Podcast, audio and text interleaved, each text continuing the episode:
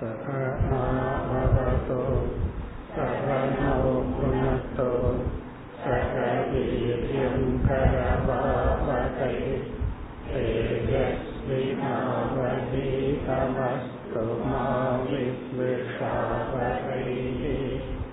ॐ शान्ति शान्ति शान्तिः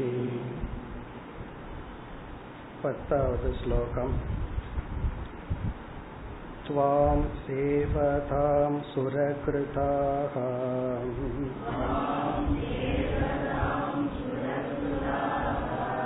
भगवोऽन्तरायाः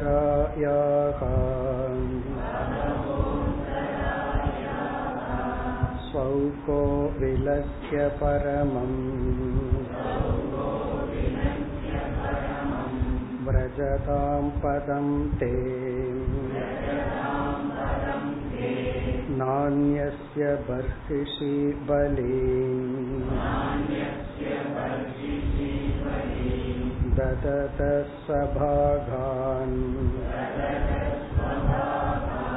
दत्ते पदं त्वम् अविधाम्। यदि विघ्नमूर्ध्नि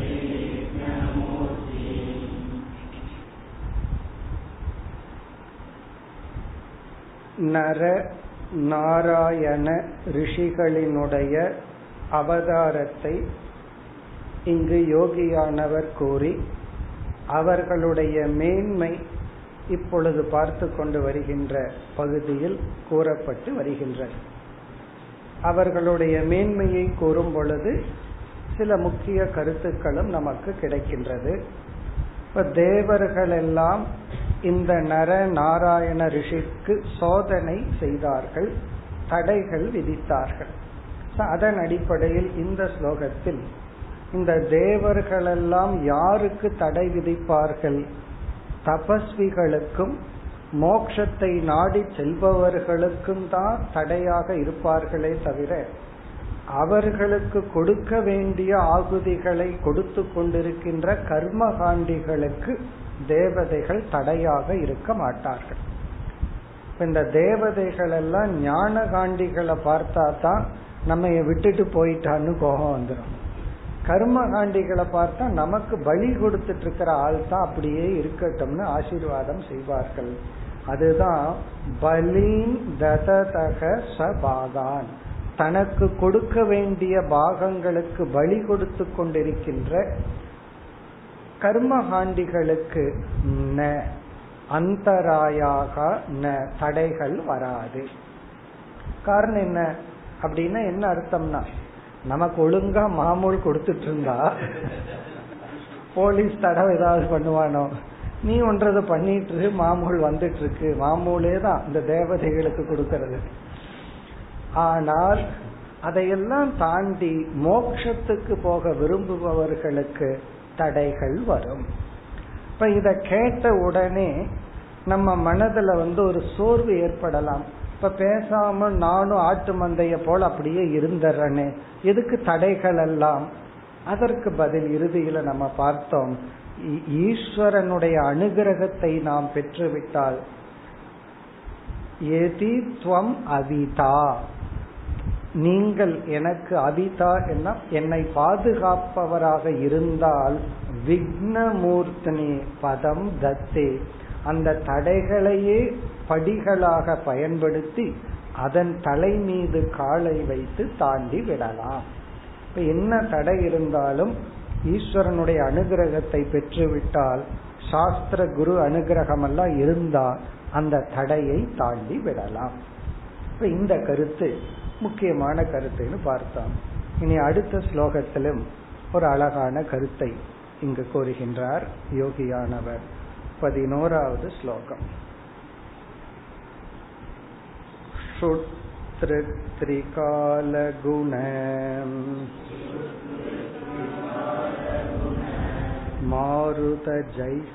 मारुतजैप्यसैष्ण्यान् अस्मान् अपरजलधीन् अतितीर्य केचित् क्रोधस्य यान्ति विफलस्य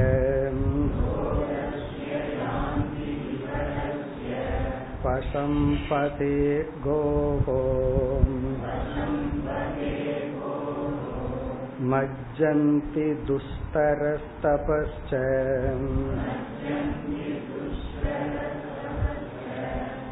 विरुतोत्सृजन्ति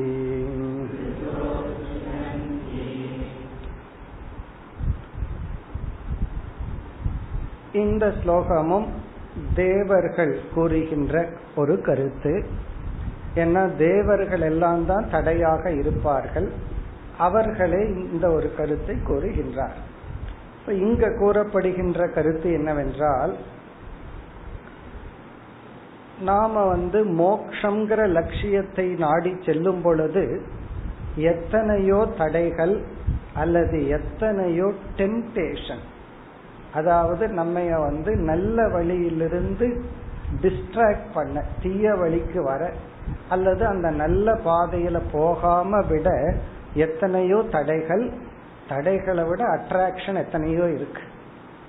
இப்ப இங்க என்ன சொல்லப்படுகிறது? அந்த அத்தனை தடைகளும் அட்ராக்ஷனும் நாங்க கொடுக்கறது தான் கடலை போல தடைகளை எல்லாம் நாங்க தான் கொடுக்கறோம் அப்படின்னு தேவர்கள் கூறி சிலர் பெரிய தடைகளை எல்லாம் தாண்டி விடுகின்றார்கள். பெரிய பெரிய தடைகள் எல்லாம் நாங்க கொடுப்போம். அதையெல்லாம் தாண்டி விடுகின்றார்கள். ஆனால் பரிதாபத்துக்குரிய விஷயத்தில் சில சிறிய விஷயத்தில் அவர்கள் வீழ்ந்து விடுகின்றார்கள். அதற்கு என்ன உதாகரணம்னா ஒரு பூச்சி வந்து ஒரு சிறிய புழு அல்லது பூச்சி வந்து பெரிய குளத்துல விழுந்துருது. அது எப்படியோ நீந்தி தப்பிச்சு வந்துடுது ஆனா சில சமயங்கள்ல இந்த மழை பெஞ்சு இந்த மாடு நடந்து போயிருக்கும். அதனுடைய குழம்பு இருக்கும் அதுக்குள்ள தண்ணி தேங்கி இருக்கும் அதுல விழுந்து சில பூச்சிகள் வந்து இறந்து விடுகிறது. அதாவது பெரிய குளத்துல விழுந்து தப்பிய பூச்சிகள் வந்து சில சமயங்கள்ல இந்த மாட்டினுடைய குழம்புல இருக்கிற தண்ணிக்குள்ள விழுந்து வெளிவர முடியாமல் இறந்து விடுவது போல சில சாதகர்கள் பெரிய சாதனைகளை செய்து பெரும் தவத்தை செய்து விடுகிறார்கள். கடைசியில ஏதோ ஒரு சிறிய விஷயத்துல லாக் ஆகி அதில் வீழ்ந்து அழிந்து விடுகின்றார்கள். இதை நம்ம பார்க்கிறோம். சில சமயங்கள்ல சில ஆட்கள் வந்து பெரிய விஷயத்த சாதிச்சிருவா. ஒரு சிறிய விஷயத்தில் அவர்கள் வீழ்ந்து விடுவதை பார்க்கிறோம். ஜடபரதன் கதையிலேயே ஒரு ராஜா அந்த ராஜ்யத்தை துறக்கிறது அவ்வளவு சுலபமா. நம்ம வீட்டில் இருக்கிற அதிகாரத்தையே துறக்க மாட்டேங்கிறோம் மூணு பேர் நாலு பேர்த்துக்கு டாமினேட் பண்ணிட்டு இருக்கிறதையே நம்மளால விட முடியல. ஒரு ராஜ்யத்தையே டாமினேட் பண்ண அந்த பவரை விடுறது அவ்வளவு சுலபம் அல்ல. அது மட்டுமல்ல அவருக்கு கிடைத்த மனைவிகள் குழந்தைகள் எல்லாம் அவ்வளவு நல்லவர்களாக இருந்தார்கள். அவர்களையும் துறக்கிறது கஷ்டம். சண்டை போட்டுட்டு இருந்தா ஓடி வந்துடலாம் அது வேற விஷயம். அவ்வளவு நல்லா இருக்கிறவங்களையும் விட்டுட்டு வர்றதெல்லாம் கஷ்டம். இவ்வளவு பெரிய தியாகம் செய்தவர் கடைசியில் ஒரு மான் குட்டி மீது அன்பு செலுத்தி அவர் வீழ்ந்தார். அதுதான் இங்க வந்து சொல்ற எக்ஸாம்பிள் பெரிய தடைகளை எல்லாம் பெரிய தியாகங்களை எல்லாம் செய்திருப்பார்கள். ஆனா கடைசியில் என்னன்னா ஒரு சிறியவனிடத்தில் தோல்வி அடைவார்கள். பெருந்தலைவர் வந்து ஒரு சின்ன பையன்கிட்ட எலெக்ஷன்ல தோத்த மாதிரி. பழைய கதை உங்களுக்கு தெரியும். அப்படி ஒரு பெரிய பெரிய விஷயங்கள்ல வென்றவர்கள் ஒரு சிறிய விஷயத்துல வந்து வீழ்ந்து விடுகின்றார்கள். அது வந்து பரிதாபத்திற்குரியது. இதெல்லாம் யாரு சொல்றா? தேவர்கள் சொல்றாங்க நாங்க பெரிய பெரிய கஷ்டத்தை கொடுப்போம் தடைகளை கொடுப்போம். அதையெல்லாம் சில பேர் தாண்டி வந்து இந்த அல்பமான சில குணங்கள் சில விஷயங்கள் அதுல தோல்வி அடைந்து விடுகின்றார்கள். அது வந்து பரிதாபத்திற்குரியது. அதுதான் இந்த ஸ்லோகத்தின் சாராம்சம். நம்ம லைஃப்லயும் பார்த்தோம் அப்படின்னா ஒரு பெரிய பலகீனத்திலிருந்து தவம் பண்ணி வந்திருப்போம். ஆனா ஒரு சிறிய பலகீனம் இதுதானே இருந்துட்டு போட்டுன்னு விட்டுருப்போம். ஆனா பார்த்தோம் அப்படின்னா அந்த சிறிய பலகீனம் அந்த ஒரு கேர்லெஸ்னஸ் நம்மளுடைய வாழ்க்கையவே அழிச்சறத பல சமயங்கள்ல பார்க்கிறோம். ஒரு பிரம்மச்சாரி ஒருவர் வந்து ஒரு ஆசிரமத்துல ரொம்ப வருஷம் இருந்துட்டு பெரிய இன்ஸ்டிடியூஷன்ல இருக்க வேண்டாம். தனிமையில போய் தவம் பண்ணலான்னு வந்தார். அவர் இப்படி தனிமையில தவம் பண்ற வர்றத பார்த்து பல பேர் இந்த இடத்துல இடம் இருக்கு நீங்க வந்து தவம் பண்ணுங்கன்னு ஆஃபர் பண்ணார். அப்படி ஒரு இடத்துக்கு போனார். அருமையான இடம். பக்கத்துல ஆறு ஓடிட்டு இருக்கு நல்ல இடம். பிறகு வேண்டான்னு வந்தார். நான் ஒரு இடத்துல கேட்டேன் ரொம்ப நல்லா இருக்கே இடம். எனக்கு ரொம்ப பிடிச்சிருந்தது. அது ஏன் வேண்டான்னு வந்தீங்கன்னு? அவர் சொன்ன ரீசன் கொசு அங்க அதிகமா இருக்கு. அப்போ இவருக்கு அந்த கொசு தான் பெருசா தெரிஞ்சிருக்கு. ஒரு பெரிய இன்ஸ்டிடியூஷனையே விட்டு வந்தவர் இவருக்கு ஒரு அருமையான இடம் கிடைச்சிருக்கு. நமக்கே அவ்வளவு அழகா இருக்கேன்னு அப்ரிசியேட் பண்றோம். ஒரு கொசு வந்து இவர் மைண்டில் ஆக்குப்பை பண்ணிட்டு அதை விட்டுட்டு வர்றாருன்னா அதான் தடை. அவர் புத்தியில வந்து ஒரு நல்ல இடத்தை பயன்படுத்திக்கிறதுக்கான வாய்ப்பு இல்லாம போகுது. அப்போ அந்த ஒரு சிறிய கஷ்டத்தை வந்து ஃபேஸ் பண்ண முடியாததல்ல. நம்ம ஒரு வழக்குள்ள போனா வேலை முடிஞ்சிச்சு. பட் இருந்தாலும் இப்படி பலர் லைஃப்ல நம்ம பார்க்கிறோம். பெரிய பெரிய அப்டக்களை எல்லாம் தாண்டி விடுவார்கள். பெரிய பெரிய ஆட்கள்கிட்ட எல்லாம் ஃபைட் பண்ணிட்டு வந்துடுவாங்க வின் பண்ணிடுவாங்க ஒரு சிறிய விஷயத்தில் வீழ்ந்து விடுவார்கள். அந்த சிறிய விஷயம் இங்க எக்ஸாம்பிளா கோபம் சொல்லப்படுகிறது. அதாவது பெரிய பெரிய உணர்வுகள் பெரிய பெரிய விஷயங்களை எல்லாம் தாண்டிட்டு கடைசியில் அல்பமான பிரயோஜனமற்ற கோபம் பிரயோஜனமான கோபம் இருந்தாலும் பரவாயில்ல. பிரயோஜனமற்ற கோபம் போன்ற விஷயத்தில் வீழ்ந்து விடுகிறார்கள். எதை போல? ஒரு பூச்சி வந்து ஒரு சிறிய உயிரினம் வந்து எப்படி மாட்டினுடைய குழம்பில் இருக்கிற தண்ணீரில் மூழ்கி மடிக்கிறதோ அது போல. இப்ப முதல் வரியில என்னென்ன பெரிய தடைகள் அந்த லிஸ்ட சொல்றார். இப்படிப்பட்ட தடைகளை எல்லாம் அது நாங்க கொடுக்கிற தடைகளை எல்லாம் தாண்டியவர்கள். என்னென்ன தடைகள்? வரிசையா முதல் வரியில சொல்றார். இதெல்லாம் தேவர்கள் கொடுக்கிற தடையா? முதல் வந்து ஷுத் ஷுத் என்றால் பசி. ஷுத்னா பசி. திருட் என்றால் தாகம். ஏதாவது குடிக்கணும் அப்படிங்கிற ஒரு ஆசை. தண்ணீர் குடிக்கணும் அல்லது வேறு பானங்கள் குடிக்கணுங்கிற ஆசை. இதையெல்லாம் கடந்து விட்டார்கள்ங்கிற லிஸ்ட் இதெல்லாம் பெரிய பெரிய தடைகள். ஷுத் பசி தாகம் த்ரிகால த்ரிகால என்றால் மூன்று காலங்கள். அந்த காலத்தினால வர்ற சில கஷ்டங்கள். ஒன்று வந்து வெயில் காலம் இனி ஒன்று குளிர்காலம். இனி ஒன்று மழை காலம் த்ரீ திரிகாலன மூன்று காலங்கள் இங்கு. ஏன்னா வெயில்ல ஒரு விதமான பிரச்சனைய பார்க்கிறோம். குளிர் வந்துச்சுன்னா வேற விதமான பிரச்சனைய பார்க்கிறோம். இங்க நமக்கு சென்னையில எல்லாம் வெயில் ஒண்ணுதான் குளிர்னு ஒரு பிரச்சனையே கிடையாது. ஆனா வேற இடங்களுக்கு போயிட்டோம். ஈவன் ரிஷிகேஷ் போன்ற இடங்களுக்கு போனா அங்க வந்து வெயில் காலமும் வெயிலா இருக்கும். ஏன்னா அந்த மழையினுடைய ரேடியேஷன் ரொம்ப சூடா இருக்கும். குளிர் காலத்துல மைனஸ் டிகிரியில போகும். பிறகு மழை காலத்துல வெளியவே போக முடியாது. அவ்வளவு மழை பெஞ்சிட்டே இருக்கும். துணி முதல் கொண்டு காயாது. அது புலம்ப ஆரம்பிச்சிடுறாங்கல்ல ரெண்டு நாள் மழை பெஞ்சதுன்னா நடக்க முடியல அது இதுன்னு சொல்லி. இப்படி இந்த காலங்களினால வர்ற கஷ்டங்கள் சிரமங்கள் இதையெல்லாம் ஈஸியா தாண்டி இதை பொருட்படுத்தாமல் சிலர் இதையெல்லாம் கடந்து விடுகிறார்கள். அடுத்தது வந்து குண. சுத் திருட் திரிகால குண. குண என்றால் ஆறு விதமான சீசன் வருஷம் பூரா மாறி மாறி வருகின்ற சீசன் அல்லது சத்துவ ரஜ தமஸ்னு குணத்தை வேணாலும் எடுத்துக்கலாம். இந்த குணங்களினுடைய இன்ஃபுளுயன்ஸ் இதையெல்லாம் கடந்து வருகிறார்கள். மாறுத மாறுதன்னா பெரிய பெரிய காற்று சூறாவளி காற்று. இந்த மாதிரி இயற்கையில வருகின்ற கஷ்டங்களை எல்லாம் இவர்கள் சந்தித்து வின் பண்ணி வர்றாங்க. ஜைஹ்விய என்றால் நாக்கு சுவை. இந்த சுவையை அடக்கிறதுங்கிறது பெரிய கஷ்டம். சில பேர் அதையும் அடக்கி விடுகின்றார்கள். ஜைஹ்வ அதாவது இங்க திருட் சுத் அப்படிங்கிறது பசிதாகம்ங்கிறது வந்து அது வந்து பிராணமய கோஷம். சில பேர் பசி தாங்கவே மாட்டார்கள். பசிச்சா அவங்க மூடு வந்து நல்லாவே தெரிஞ்சிடும் கோபம் வந்துடும் எல்லாத்துக்கிட்டையும். எப்படி குழந்தைங்க பசி வந்தா அழுகுதோ அதே போல பெருசாயிட்டா அழுகிறதுக்கு பொதுவா திட்டுறது. மற்றவங்கள அழுக வைக்கிறது. அவங்களுக்கே தெரியாது. பசினாலதான் மூட் அவுட் ஆயிருக்கு. இந்த மாதிரி பிஹேவ் பண்றேன்னு தெரியாது.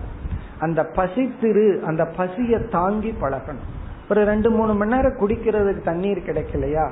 அதை தாங்கி பழகணும். அதுக்காக தாகம் அடிச்சா குடிக்காம இருக்க கூடாதுன்னு அர்த்தம் இல்ல. இந்த பசி தாகத்தை தாங்கி பழகிறது ஒரு சக்தி.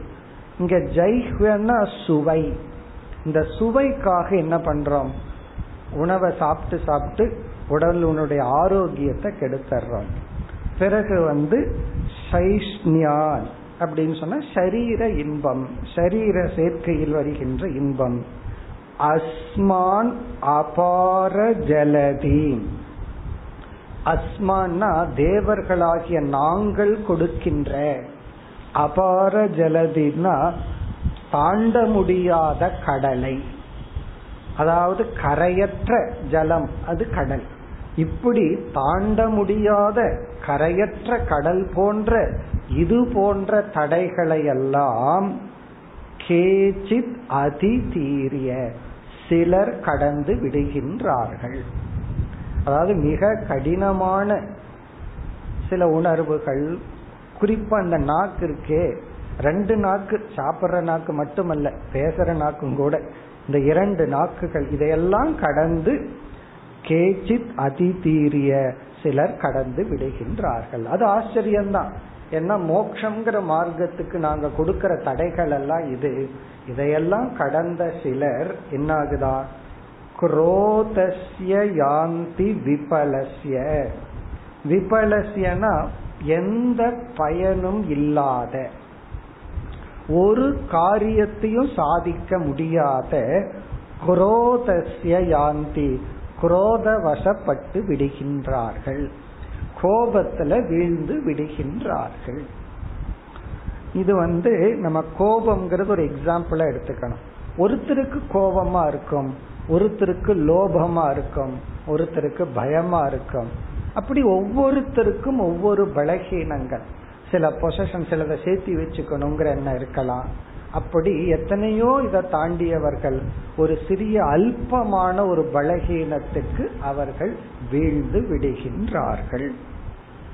என்ன எக்ஸாம்பிள் வசம் பதே கோஹோ.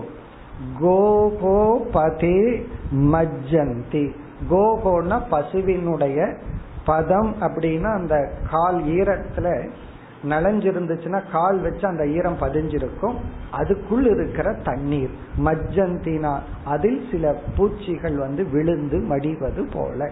பெரிய தடைகளை தாண்டி சிறிய தடைகளில் அவர்கள் வீழ்ந்து விடுகின்றார்கள். அதனுடைய இறுதி பலன் என்ன?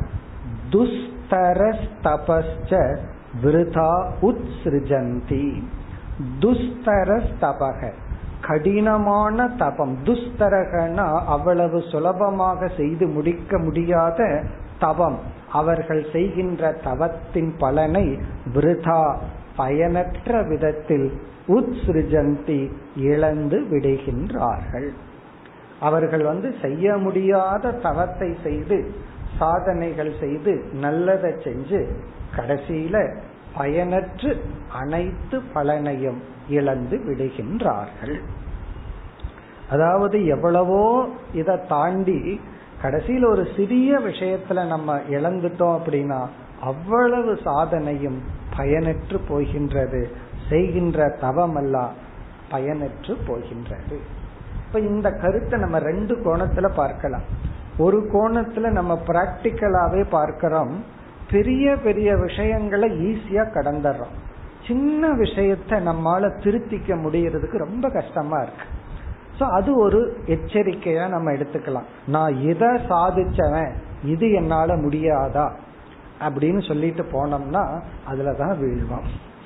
என்ன இதை நீ சாதிச்சிருக்கலாம் எவ்வளவு வேணாலும் நீ சாதிச்சிருக்கலாம். இது எனக்கு ஒரு பெரிய விஷயமே அல்ல அப்படின்னு நம்ம பல விஷயத்துல நினைக்கிறோம். ஆனா அதுவே நமக்கு பெரிய விஷயம் ஆகுது. இதுல இருந்து என்ன தெரியுதுன்னா என்றைக்குமே எச்சரிக்கையா இருக்கணும். நம்ம முன்னாடி ஒரு எலி வந்தாலும் சரி அல்லது புலி வந்தாலும் சரி ரெண்டு ஒண்ணுதான். அந்த எலிக்கும் புலிக்கும் வித்தியாசம் கிடையாது. ரெண்டுமே நமக்கு பகைவன் வந்தா பகைவன் தான். அந்த எலியில் இருக்கிற அந்த வைரஸ் போது நம்ம அழிக்கிறதுக்கு. அப்படி நம்ம எதையும் அவ்வளவு சாதாரணமா எடுத்து கொள்ள கூடாது பகைவனை நீ சாதாரணமா எடுத்துட்டா அது அவனுக்கு பலம். பகைவனை நீ கொஞ்சம் ஸ்ட்ராங்கா எடுத்துட்டா அது அவனுக்கு பலகீனம். இங்க ஒரு ஒரு பாரடாக்ஸ் இருக்கு. அதாவது பகைவன் வந்து ரொம்ப சாதாரணவன். அவனுக்கு பலம் கூடுது. பகைவன் பலமானவன் அப்படின்னு நினைக்கும் போது அவன் பலம் குறையுது. எப்படின்னா அவன் பலமானவன் நினைக்கும் பொழுது நாம தயாராகிக்கிறோம் நம்ம எக்ஸ்ட்ரா பலப்படுத்தி கொள்றோம். அவன் ரொம்ப சாதாரணமானவன் அப்படின்னு சொல்லும் பொழுது நம்ம வந்து கேர்லெஸ் ஆயிடுறோம். இதுதானே என்னால ஈஸியா ஓவர் கம் பண்ண முடியும்.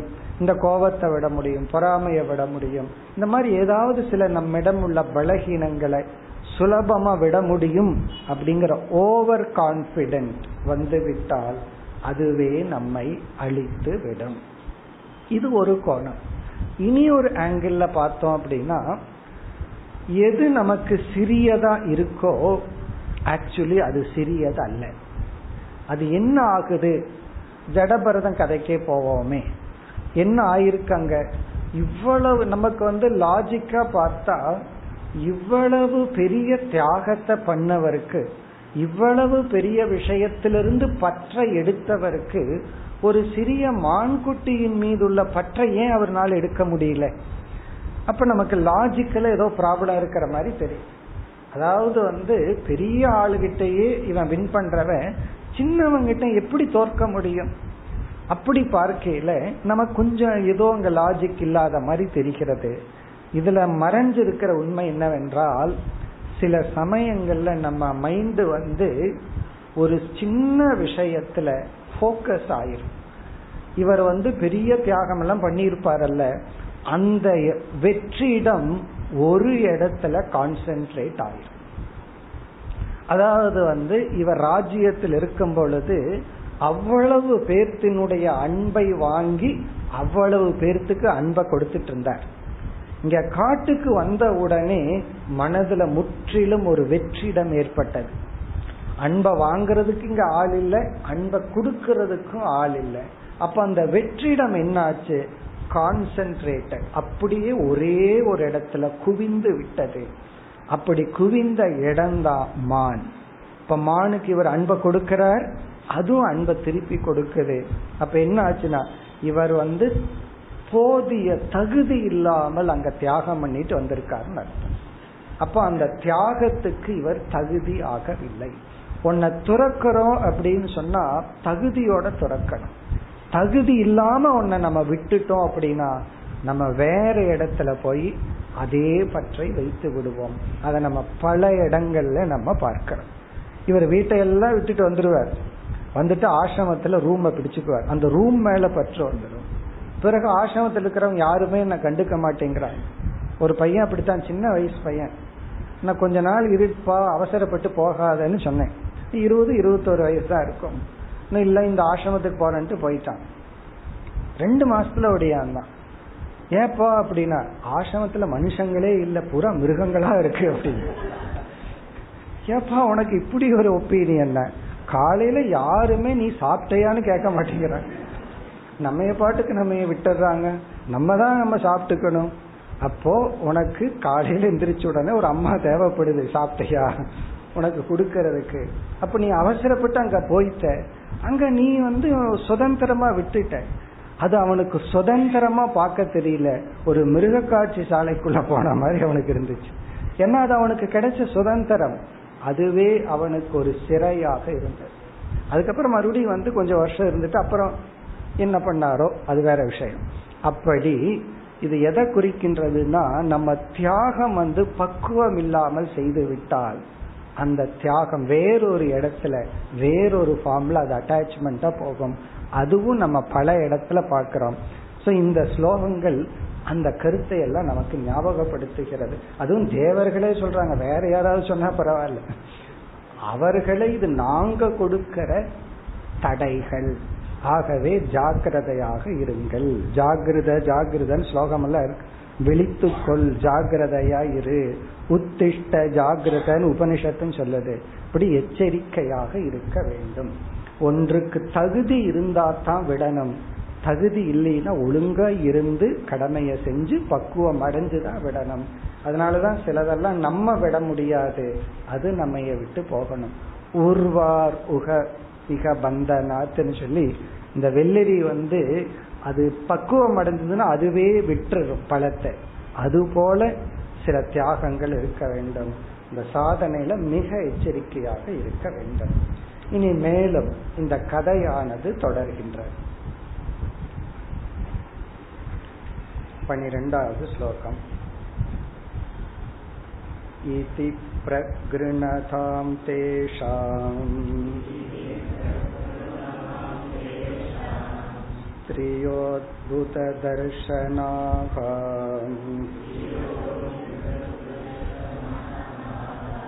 दर्शयामास शुश्रूषाम्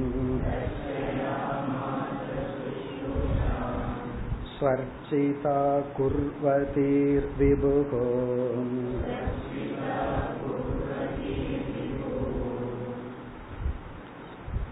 கதை நமக்கு ஞாபகத்தில் இருக்க வேண்டும் அதாவது மன்மதன் வந்து பரிவாரங்களுடன் சென்றான். யார் இந்த இரண்டு ரிஷிகளினுடைய தவத்தை கெடுப்பதற்காக. அப்பொழுது அந்த ரிஷிகள் காம வசப்படவில்லை குரோத வசப்படவில்லை இங்க முக்கியமா கோபம் தான் நீ யார் வந்து என்ன சூதிக்கிறதுன்னு கோப வசப்படவில்லை அவர்களை எல்லாம் சத்காரம் செய்து அதாவது அதித்தி பூஜை எல்லாம் செய்து அவர்கள் வந்து இந்த ரிஷிகள் தங்களுடைய தவத்தின் ஞான நிஷ்டையின் பெருமையை வெளிப்படுத்தினார்கள். அதை தொடர்ந்து தான் இந்த தேவர்கள் எல்லாம் அந்த ரிஷிகளை வணங்கி அவர்கள் பெருமையை கூறினார்கள். இந்த சமயத்துல இந்த ஸ்லோகத்துல என்ன சொல்லப்படுகிறது? இந்த நர நாராயண ரிஷிகள் வந்து அவங்க தபோ பலத்தினால் சில தேவ ஸ்திரீகளை சிருஷ்டி செய்கின்றார்கள். அவர்களே ஒரு தன்னுடைய மனதிலிருந்து சில தேவலோக பெண்களை எல்லாம் இவர்கள் சிருஷ்டிக்கின்றார்கள். அந்த சிருஷ்டி தான் இந்த ஸ்லோகத்தில் சொல்லப்படுகிறது. ஈதி பிரகிருணதாம் தேஷாம். இவ்விதம் தேவர்கள் பேசிக்கொண்டிருக்கும் பொழுது இங்க தேவர்கள் சொன்ன மன்மதன் மருத் வாயு தேவன் அவர்களுடன் வந்து சில தேவதைகள்.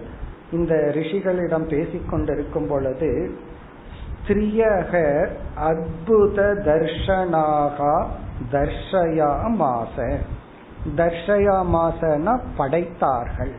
யார்? இந்த நர நாராயண ரிஷிகள் தேவர்கள் முன்னாடி காட்டினார்கள். அற்புத தர்ஷனாக பார்ப்பதற்கு மிக அழகாக உள்ள ஸ்திரியக ஸ்திரீகளை தேவலோக கன்னிகளை இவர்களே உருவாக்கினார்கள். அவர்கள் எப்படிப்பட்டவர்களா? சுஸ்ரூஷாம் ஸ்வர்ச்சிதாக குர்வதீகி சுஸ்ரூஷாம் குர்வதீகி அந்த பெண்கள் எல்லாம் வந்து ராட்சசிகள் மாதிரி இருந்திருந்த என்ன ஆகும்? அப்படி இல்லாமல் பணிவிடை செய்யக்கூடிய பண்புடன் பணிவுடன் கூடிய ஸ்வர்ச்சிதாகனா ஆபரணங்களுடன் கூடிய மிக அழகான. இங்க குர்வதீகினா செய்கின்ற சுஸ்ரூசாம்னா சேவை செய்கின்ற. பணிவுடன் சேவை செய்கின்ற அதாவது பார்ப்பதற்கு மட்டும் அழகாக இல்லாமல் நல்ல குணத்துடன் கூடிய பெண்களை இவர்கள் படைத்தார்கள். அதாவது ஒரு பணிவுடன் பண்பாட்டுடன் கூடிய தேவலோக பெண்களை இவர்கள் படைத்தார்கள் யார் விபுகு விபுகு என்றால் இந்த நர நாராயண ரிஷிகள் பிறகு என்ன ஆயிற்று அடுத்த ஸ்லோகம் ते देवानुचरा दृष्ट्वा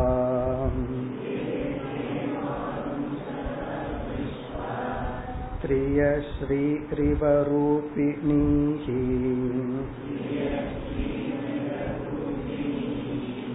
गन्तेन मुमुकुस्तासाम् रूपौदार्यहतश्रियः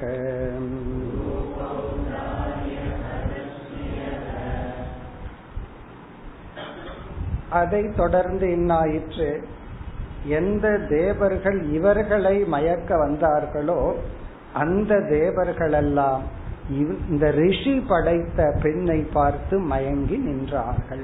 அவர்கள் அவர்களுடைய நிலையை இழந்தார்கள். அந்த அளவுக்கு அற்புதமான படைப்பு. அத சொல்றார். தே தேவானுச்சராகா. தேவ அனுச்சராகனா அந்த தேவர்கள்.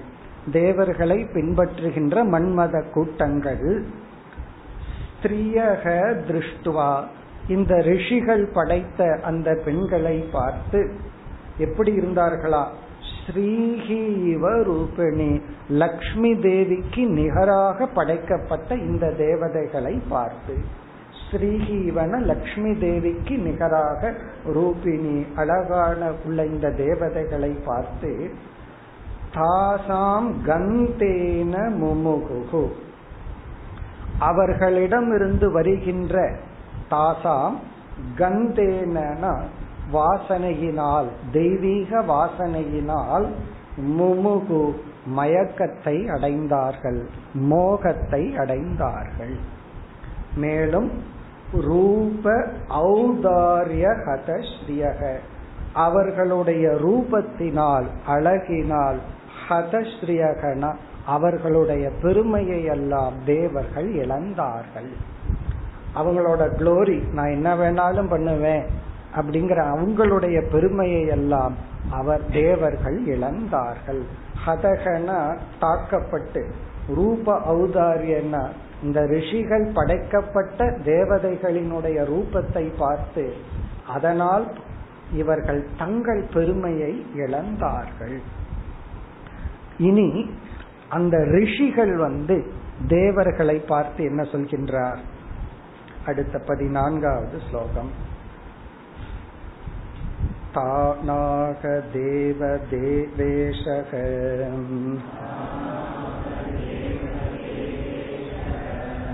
प्रणतान् प्रहसन्निव आसाम् एकतमां वृङ्क्त्वम्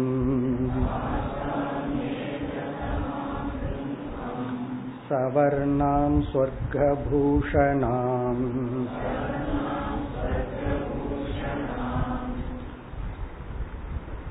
இந்த ரிஷிகள் தேவர்களை பார்த்து நான் படைத்த இந்த தேவதைகளில் ஒருவரை நீங்கள் எடுத்துக்கொண்டு தேவலோகத்திற்கு செல்லுங்கள் யாரோ ஒருவரை நீங்களே தேர்ந்தெடுங்கள் என்று கூறுகின்றார்.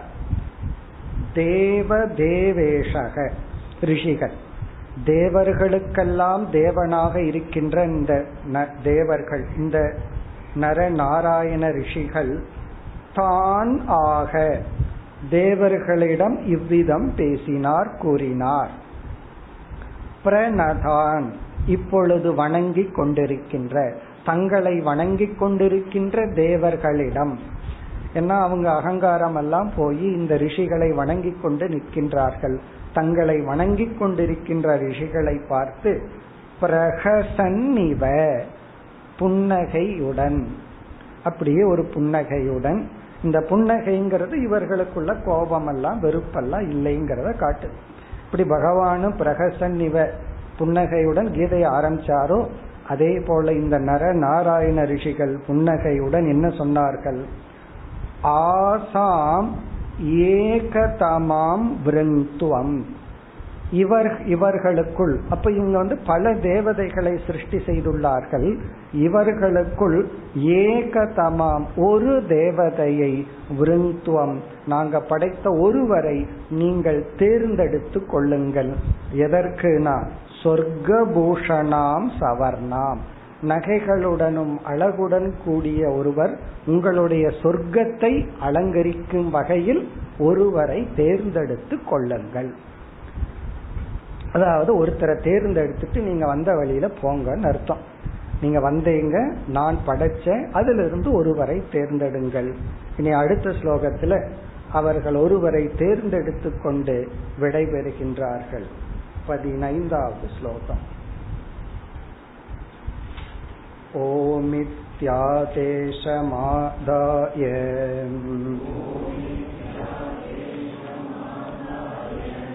नत्वा तं सुरवन्दिनः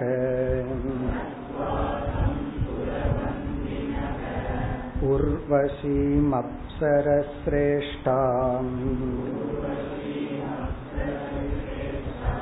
पुरस्कृत्य दिवं ययुः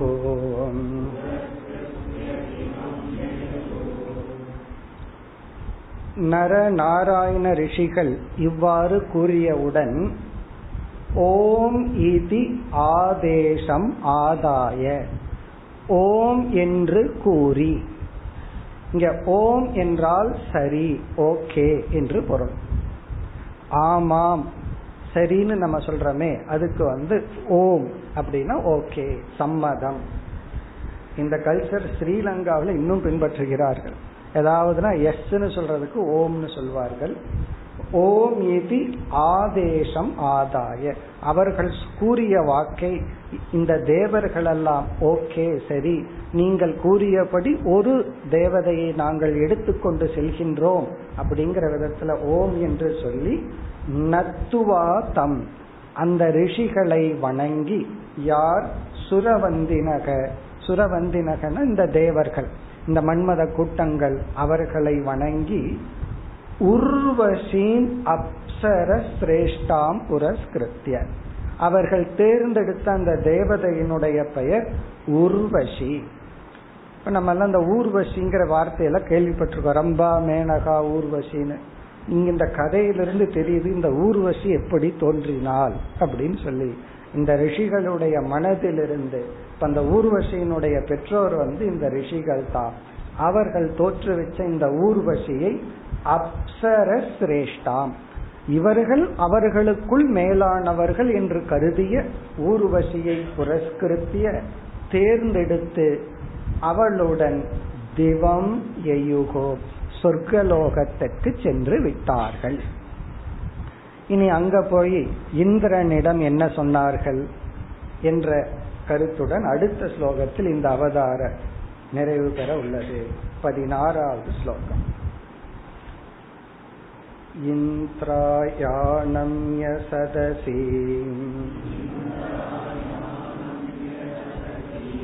शृण्वतां त्रिदिवैकसाम् ऊचुर्नारायणबलम् शक्रस्तत्रास विस्मितः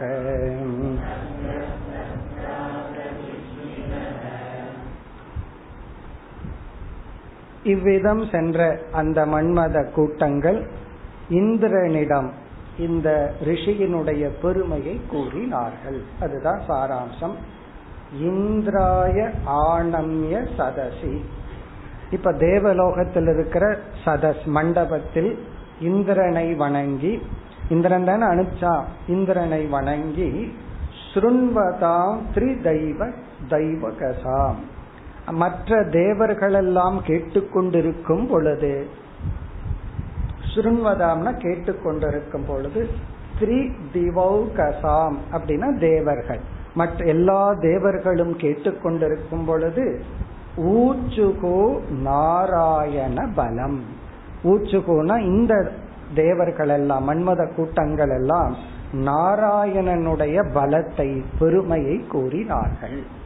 இங்க நாராயணன் நர நாராயண அவதார புருஷர்களினுடைய பெருமையை கூறினார்கள். சக்கரக சக்கரகன இந்திர தேவன் தத்ர ஆச விஸ்மிதக இதை கேட்டு வியப்படைந்தான். விஸ்மிதகனா வியப்படைந்தான்.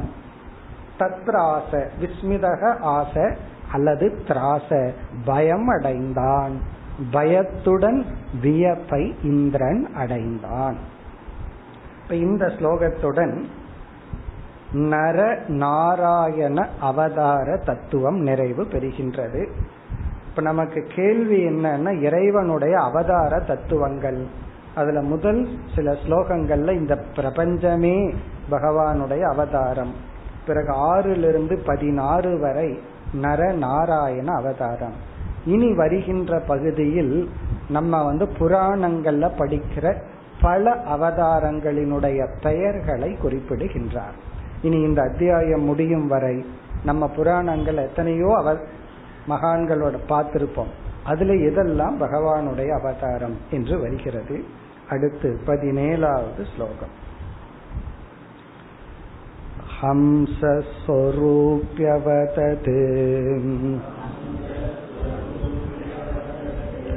अच्युत आत्मयोगम् दत्तकुमार ऋषभः भगवान् पिता नः विष्णुशिवाय जगताम्। कलयावतीर्णः तेनाहृता मधुभिता श्रुतयो हयास्ये।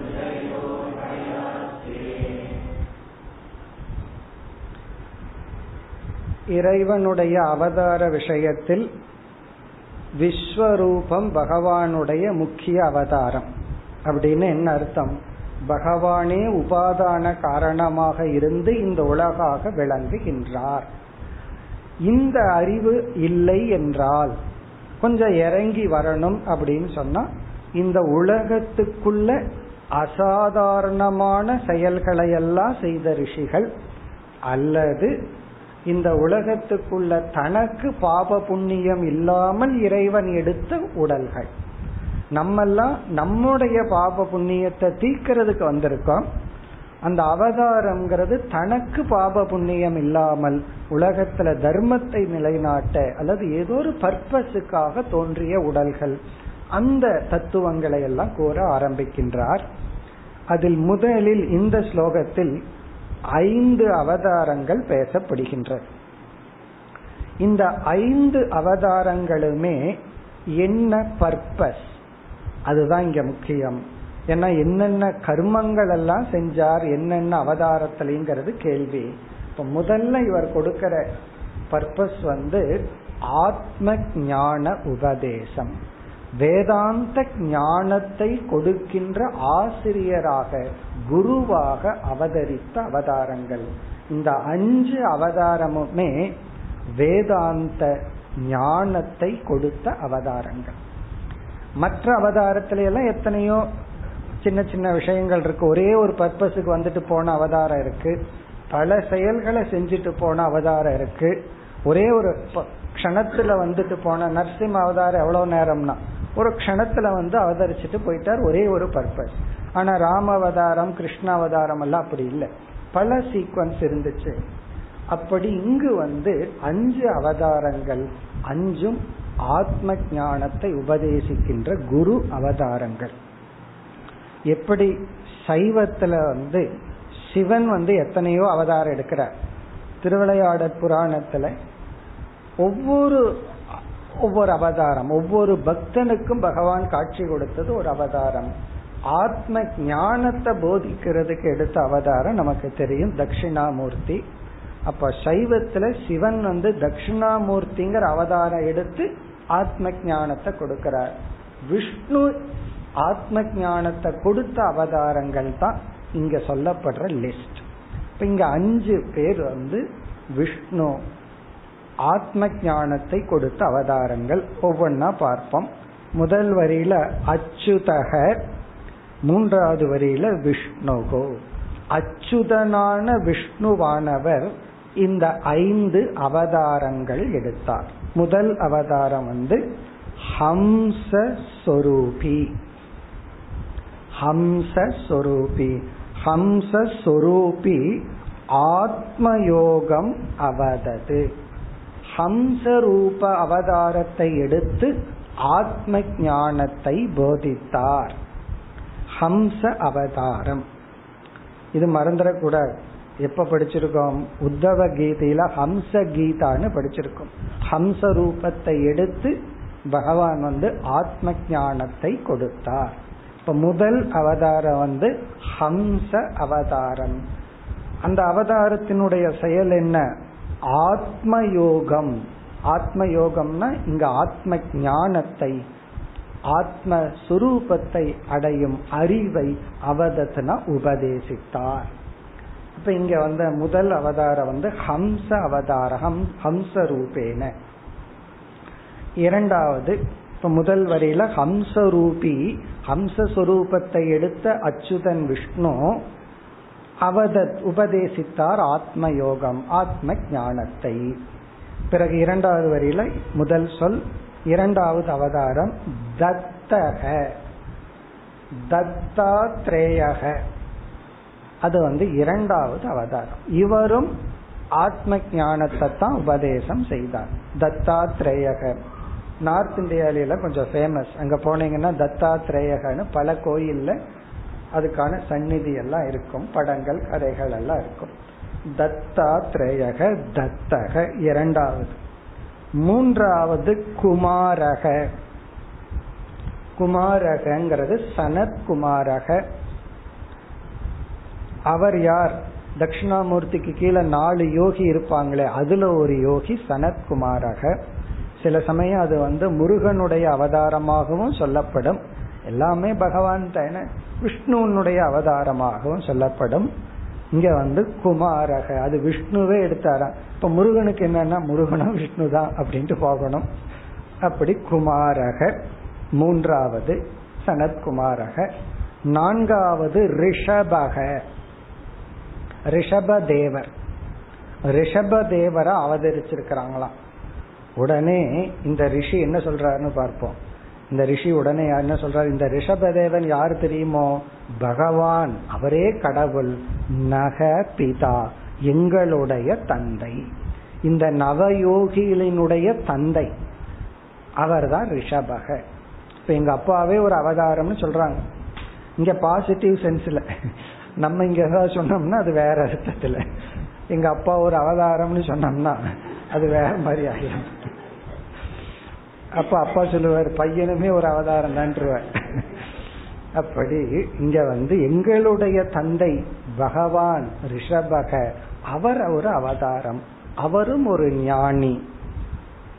விஷ்ணுகோ இந்த அவதாரம் எல்லாம் எதற்குனா சிவாய ஜெகதக. இங்க சிவாயன மங்களம் நன்மை. ஜெகதாம் ஜெகதக ஜெகத்துக்கு நன்மை பெயர்க்கும் பொருட்டு. சிவாயனா இந்த இடத்துல சிவபெருமான் அல்ல. சிவாயன மங்களத்துக்காக எதற்கு? ஜெகத்தினுடைய மங்களத்துக்காக கலையா அவதீர்ணக கலையான அந்த விஷ்ணுவனுடைய ஒரு சிறிய அம்சத்தின் மூலமா வெளிப்பட்டதுதான் இந்த அவதாரங்கள்.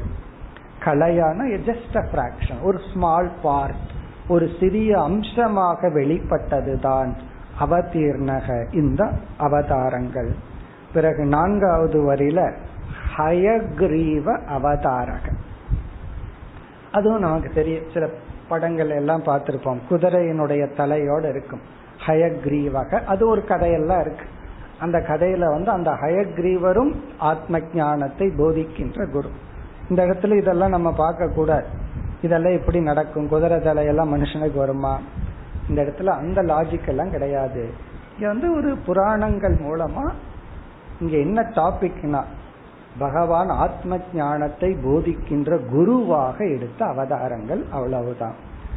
தேன ஆகிருதா மதுபிதா ஸ்ருதயக ஹயாசியே ஹயாஸ்யே என்றால் ஹயக்ரீவ அவதாரத்தில் இதுக்கெல்லாம் கதையெல்லாம் இருக்கு. இந்த கதையெல்லாம் நம்ம சொல்ல ஆரம்பிச்சோம்னா அப்ப நம்ம தலைப்பே மாறிடும் அதனால அதெல்லாம் நம்ம படிக்கலாம் அல்லது பாகவத கதை கேட்டோம்னா இந்த கதைகள்லாம் நமக்கு தெரியும். மதுபிதா மது என்ற அரக்கனை கொன்று ஏன்னா அவன் வந்து ஸ்ருதிகளை எல்லாம் கொண்டு போய் கடல்ல ஒழிச்சு வச்சிடறான். ஸ்ருதயக வேதங்கள் ஸ்ருதிகள் எல்லாம் தேன ஆகிருதா மீண்டும் எடுக்கப்பட்டது. இந்த ஹயக்ரீவ அவதாரத்தில் என்ன பண்றாராம் மதுபிதா. மதுங்கிற ஒரு அரக்கனை கொன்று ஸ்ருதிகள் தர்ம சாஸ்திரங்களும் வேதாந்த சாஸ்திரங்களும் மறைக்கப்படுகின்றன. அதை எடுத்து வெளியே கொடுத்தார். யார்? ஹயாசியே ஹயக்ரீவ அவதாரத்தில். இப்ப ஹயக்ரீவ அவதாரத்துல இதெல்லாம் செய்தார்.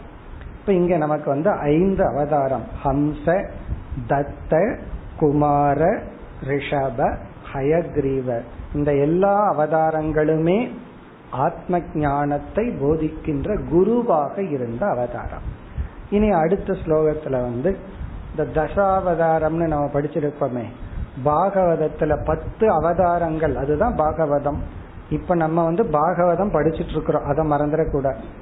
பாகவதத்துல எங்கேயோவா அப்படின்னு சொல்லக்கூடாது நம்ம பாகவதத்துக்குள்ளதான் இருக்கிறோம். இந்த பாகவதத்தினுடைய தாற்பயமே அந்த பத்து அவதாரத்தை சொல்றதுதான் நம்ம வந்து அதுல கடைசியில் இருக்கிறோம் அந்த அவதாரத்தை சொல்ற இடத்துல அடுத்த சில அவதாரங்களை பாகவதத்துல கூறப்பட்ட அவதாரங்கள் அடுத்த நான்கு அவதாரங்கள் அடுத்த ஸ்லோகத்தில் வருகின்றது பதினெட்டாவது ஸ்லோகம் गुप्तोऽप्यये मनुरिला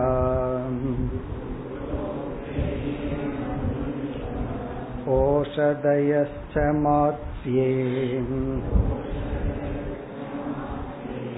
क्रौटे हतो दितिजग उत्तराम्बसक्ष्माम्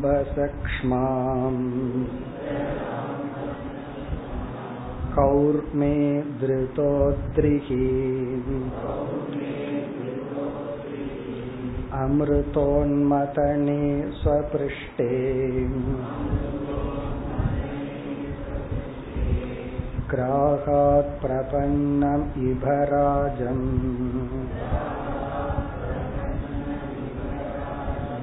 अमुञ्चतार्तम्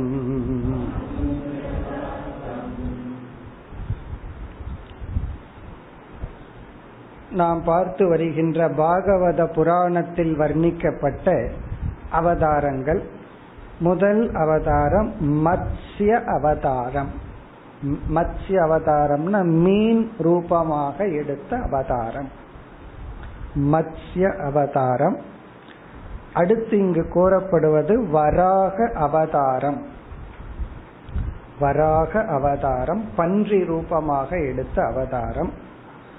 மூன்றாவது கூர்ம அவதாரம். ஆமை ரூபத்தில் எடுத்த அவதாரம். இங்க மூன்று வந்து பெயரை உடைய அவதாரங்கள். கூர்மோவதாரம் வராக அவதாரம் மத்ய அவதாரம் நான்காவது இங்கு கூறப்படுவது வந்து முதலையிடமிருந்து யானையை காப்பாற்றினார். அந்த இடத்துல வந்து ஜஸ்ட் ஒரு பகவான் தோன்றி காப்பாற்றினார்.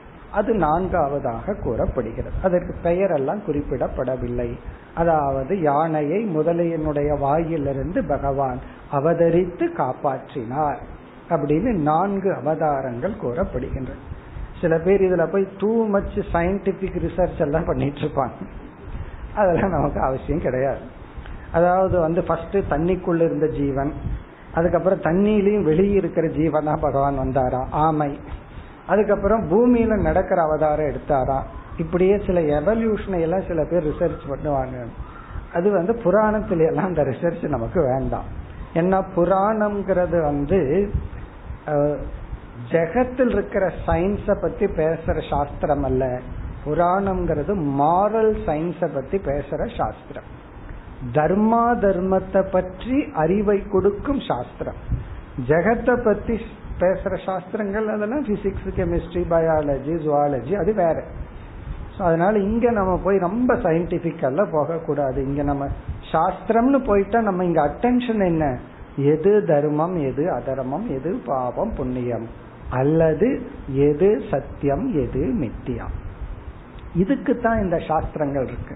சில சில சயின்ஸ் ஃபேக்டர் இங்க சொல்லப்பட்டிருக்கலாம். அது சிலது டிஸ்ப்ரூவும் ஆயிருக்கலாம் அதெல்லாம் நமக்கு முக்கியம் கிடையாது. அதனால இந்த அவதாரத்துல போய் டூ மச்ச ரிசர்ச் எல்லாம் பண்ணிட்டு முதல்ல தண்ணியில் இருந்தது. அப்படித்தான் சில சயின்ஸ்ல சொல்றாங்க தண்ணிக்குள்ள இருந்து அப்புறம் அப்படியே தண்ணிக்கும் வெளியே இருக்கிற ஜீவன் அப்புறம் வெளியே நடமாடுற ஜீவன். அதெல்லாம் நமக்கு அவசியம் இல்லை. கதைய கதையா பார்த்தா அழகு. கதைய கதையா பார்க்கலினா கதை விட ஆரம்பிச்சுட்டோம் கதை கதையா நம்ம பார்ப்போம் அவ்வளவுதான். இப்ப மத்ய அவதாரத்துல என்னென்ன செஞ்சார்? ஒவ்வொரு அவதாரத்திலும் என்னென்ன செய்தார்? என்று இந்த நான்கு அவதாரங்கள் கூறப்பட்டுள்ளது. அடுத்த வகுப்பில் பார்ப்போம். ஓம் போர் நமத போர் நமிதம் போர் போர்